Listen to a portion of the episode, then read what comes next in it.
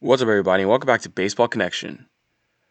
So, going over what happened yesterday, a couple things to point out. First thing is that the Dodgers became the first team to clinch a playoff spot. They defeated the Padres yesterday 7 to 5 and they're guaranteed to be in the playoffs now. I mean, this is one thing that hasn't changed this year. The Dodgers will play in the postseason. I mean, they're usually the first or one of the first teams to clinch a playoff berth. They're they're known for dominant regular seasons. They're also known for I'm not even gonna go there. Let me not let me not uh roast Dodgers fans today on a day where they clinch the playoffs. Let's let them enjoy what they've done. But yeah, they, they beat the Padres yesterday, and now their magic number for the NL West is down to six. Obviously, that's big. So, I mean, it, it does seem like they will win the NL West unless the Padres just win like everything from here on out, pretty much. But yeah, they're six and four against the Padres head to head this year, so it's actually pretty close. I mean, I'm sure the Padres think that they could compete with the Dodgers in a playoff series, but you know, we'd have to wait and see. We just don't know. The Dodgers got homers from AJ Pollock and Chris Taylor, a double, a two-run double by Will Smith, and a three steal three steal game from Mookie Betts. So they're clicking on all cylinders, or maybe not all cylinders, on most cylinders right now. Uh, I mean, three steals from Mookie. It's only the second time in his career he's done that. Uh, this dude is just special, man. I've had the um, pleasure of watching him a lot as a Red Sox fan, but I'm, I'm hoping Dodgers fans get to see you know much of this for a long time to come because he's special. So yeah, congrats to the Dodgers yesterday for clinching a playoff berth. Uh, six punch outs from Dustin May. Um, yeah, good stuff. Not much else to say there. The Yankees hit six plus homers again. They they hit seven yesterday. So they had six the day before and then seven last night, led by three from Kyle Higashioka. DJ LeMahieu hit two. And you saw Luke Voit hit one and Clint Frazier hit one. Luke Voit extended his major league home run lead with his 19th of the year. This all happened during a 20 to 6 drubbing of the Toronto Blue Jays as the Yankees rode the bats and Gerrit Cole to Gerrit Cole's 100th career victory. So just a good day in the Bronx overall. The Bronx Bombers are clicking on all cylinders. They look really good. Kyle Higashioka, three home runs. We should probably talk about that more, right? Um, I mean, he's 30 years old, and you know he has power. You know, he definitely has power, and someone who's just you know getting an opportunity to play. Now, obviously, he's a journeyman at this point, but the Yankees could definitely use that. You know, a catcher for for a position where the Yankees have gotten very little production. Obviously, Gary Sanchez hasn't been productive at all this year. I mean, Kyle Higashioka coming in there and putting up a hat trick is definitely a welcome sight. So, I mean, they're they're gonna welcome him with open arms if he continues to show that kind of power. I mean, obviously on his career, he's a 603 OPS guy for his career, so it's not as if this is something anyone could have seen coming. But a career night for Higashioka, uh, hitting three home runs. Uh, you know, when he came into this game, he had seven on his career. So big breakout day, uh, breakout night for him. Like I said, Gerrit Cole gets his 100th career win. Nice little milestone. Speaking of milestones, Ryan Braun hit his 350th career homer.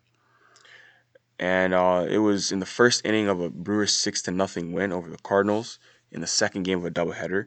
So they split the doubleheader after a 4 to 2 loss in game one, but the Brewers won three of five games against the Cardinals in this extended series as they're trying to keep things close for second place in the NL Central. And they're also trying to get into a playoff spot, obviously. Uh, you know, the Cardinals, Reds, and Brewers are all within a game of each other. And this is a tight, as tight of a race in the National League as it's going to get. But, you know, so Ryan Braun's 36, so there's probably not that much baseball left for him. He turns 37 in two months. But, I mean, he he's been open throughout this year that this could be his final season. So we could be watching the final games of Ryan Braun's career. We'll see. Uh, depending on what he decides to do, I mean, he's I mean, he's already the Brewers franchise leader in home runs, obviously, but he's 95th on MLB's all-time home run leader board. Um, you know, 350. Um, the, there are a few guys ahead of him, like Torii Hunter's at 353, Yogi Berra's at 358, Joe DiMaggio's at 361. So just some names that are around there. But yeah, Brewers are going to try to make playoffs this year. I mean, obviously everyone's trying to make playoffs, but they're within a game, you know, uh, of of that spot right now. So they're going to be fighting right right up until the end for sure, right up until the end. Cole Hamels made his season debut. Remember him? He had been hurt this whole time, you know, for the Braves. They acquired him in the offseason and he'd been hurt. He made his debut yesterday at Camden Yards uh, in Baltimore. The Braves lost 5 to 1. Hamels was, I mean, okay, not stellar. Three runs over three and a third innings. I mean, nothing great. But, I mean, he, this is a guy who hasn't pitched in a year since September 28 of last year. He missed all spring training with left shoulder inflammation and then developed left tricep tendonitis, which forced him to miss the first eight weeks of this shortened season. So the only time he had even faced hitters in, in nearly a full calendar year was when he threw two rounds of live BP within the last 10 days. So he literally went like a whole year without facing live hitters. So you got to give the guy a break. But the Braves lost yesterday, and they do have a two and a half game lead in the NL East. But you know that's not that much. They, there are 10 games remaining, and uh, you know they're, they're definitely going to try to lock that thing up sooner rather than later. But um, right now with 10 games left, it's just a matter of getting Cole Hamels ready for the postseason. Um, they're going to try to help him make three regular season starts, you know, this one and then two more, and get his pitch count up to 80 to 90 pitches before, you know, the playoffs. I mean, where he has like a very, very uh, stellar record the 348 career playoff ERA over 16 playoff starts. So Hamels' next start will be on Monday against the Marlins, where they're going to try to have him go 65 to 70 pitches, and just try to build from there. And then the, the following start after that, 80 to 90 pitches, and then have him a full go for the playoffs. But we'll see. So speaking about the National League, you know, I was talking about the NL Central. So the, the Reds won their fifth straight yesterday. Uh, Luis Castillo was filthy, and uh, you know they won one nothing over the Pirates yesterday in Cincinnati for a four-game series sweep.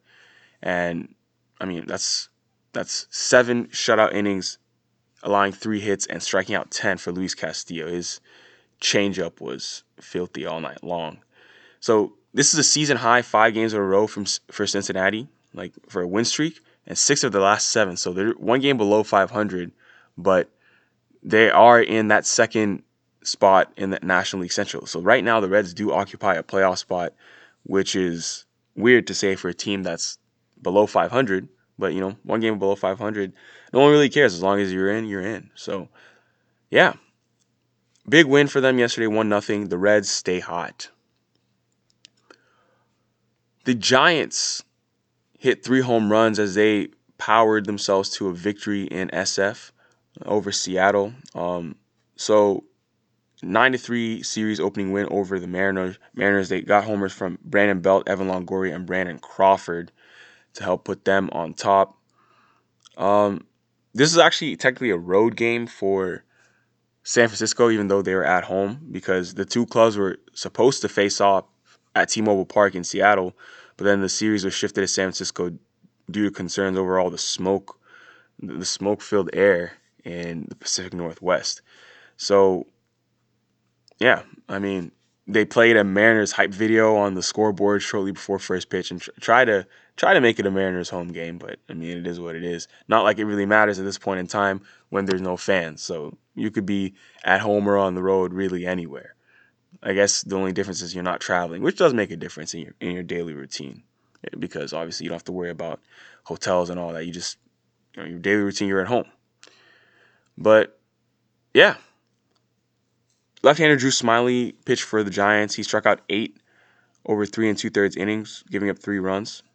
And he returned from the IL last week after missing nearly six weeks with a left finger injury. But it was good enough, and the Giants win nine to three over the Mariners. So that is going to do it for today. If you enjoyed this, please share it with someone who'd be interested, and we'll see you next time on Baseball Connection.